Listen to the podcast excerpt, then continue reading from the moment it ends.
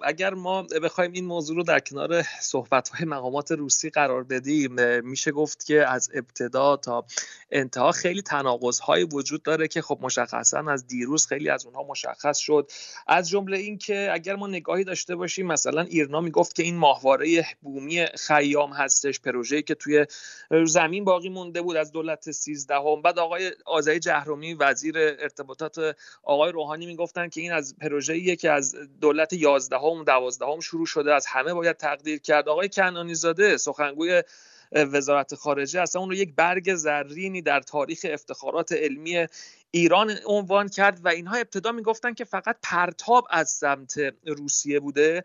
اما وقتی که روزنامه راسیسکای گازیتا دیروز اعلام کرد که اصلا این عملا طراحی ساخت و پرتابش توسط شرکت های روسی انجام شده و خب دیشب هم سفارت روسیه در تهران این موضوع رو مطرح کرد. خب حالا خود همین هم یک واقعا علامت سوالیه که چطور امکان داره که حالا اینکه یک شما یک توافقی انجام دادی که گفته میشه که ظاهرا حتی این توافق برمیگرده به سال 2015 در حاشیه نمایشگاه هوایی ماکس در مسکو که قرار بوده که همین فرایند طراحی ساخت و پرتاب از سمت روسیه شکل بگیره. بعضی نقل ها وجود داره که اصلا قرار بوده این سال 2018 انجام بشه. برخی میگن نه اصلا توافق سال 2018 انجام شده. اما بخوایم نگاه بکنیم فرایندی که تا همین امروز وجود داره بزرگترین علامت سوال همین هستش که چطور امکان داره اینکه یک توافقی شکل گرفته برای اینکه یک کشوری یک ماهواره ای رو بسازه و اون رو به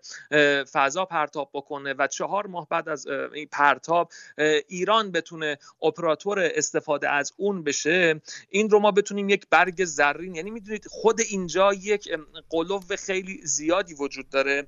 اما از سمتی نباید این رو هم نادیده بگیریم که به هر حال این یک نقطه عطف مهمی در همکاری های روسیه و ایران در حوزه فضایی هم هستش و به هر حال هر یک از دو طرف دستاوردهایی رو می‌تونن از این داشته باشن. آقای مشخصا... اجازه بدید همین رو بپرسم. الان شما به دستاوردها پرداختید و بعدم گفتید که قلوب زیادی. خب پیش از این گفته شد که ماهواره ایرانی خیام داره ارسال میشه. الان صحبت از اینه که روس ها میگن خب این ماهواره ساخت ما بوده و خود مقام های ایرانی هم به نوعی این مسئله رو کتمانش نکردن.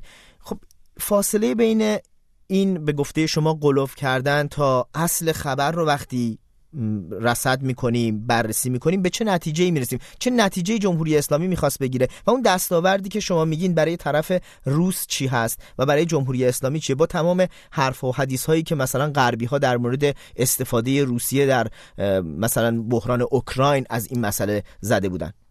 یک واقعیت هایی وجود داره که الان عرض می‌کنم. اما یک موضوعی که خب جمهوری اسلامی همیشه می‌خواد همه پدیده ها رو خیلی قلوب انگیز جلوه بده و قدرت خودش رو خیلی خارق العاده خب اینجا هم اومد همین بهره برداری رو بکنه. خب موفق نشد به واسطه آن چیزی که روس ها اعلام کردن. اما اگه بخوایم دستاورد مشخص رو بخوایم بگیم به هر حال این یک افزایش قدرت فضایی می‌تونه برای جمهوری اسلامی باشه. از این جهت که این امکان وجود داره که با وضوح یک ممیز یک متر رو البته در خصوص دسترسی به مکانهای خاص. قطعا این امکان برای اپراتورهای ایرانی می‌تونه وجود نداشته باشه اما به مدت پنج سال بتونه از این بهره برداری بکنه. این که حالا ما بخوایم بگیم که این برای بحث اوکراین هم می‌تونه استفاده بگیره با توجه به اینکه همین الان با وضوح سه دهم متر ماهواره های چه روسی چه از سمت آمریکایی وجود داره که می‌تونن این رو رصد بکنن من فکر می‌کنم کمی دشواره که ما بخوایم حالا بگیم که این برای بحث اوکراین هم, هم هست. اما برای روسیه چه دستاوردی می‌تونه داشته باشه؟ این ماه ماهواره ها در کلاس تجاری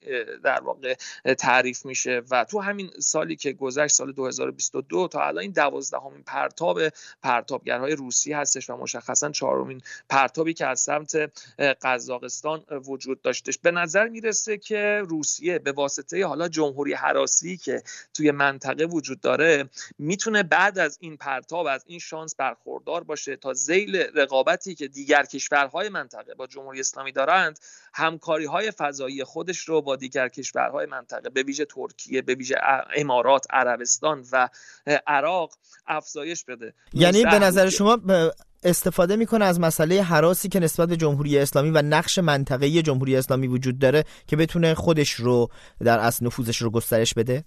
ببینید به عنوان یک پروژه اقتصادی داره به این ماجرا نگاه می‌کنه. همین الان توی سال گذشته با در واقع عربستان سعودی قراردادی رو امضا کردن. با ترکیه بحث ساخت بندر فضایی رو گفتگو انجام شدش که سال آینده قراره به بهره برداری برسه. با امارات صحبت های جدی شکل گرفته. اگه بخوایم به رفتار روسیه نگاه بکنیم همین سال 2019 بود. آقای پوتین اومد یه آیه از قرآن خوندش گفتش که باید میگه قرآن میگه که صلح و آشتی اختلافات رو جدا بگذاریم. اما همون قرآن میگه که باید دفاع بکنیم. خب این ایران اومده از ما S300 خریده ترکیه اومده از ما S400 خریده. عطف به همون دفاع عربستان سعودی. شما هم ما پیشنهاد می‌کنیم بیاین از ما S400 رو بخرید.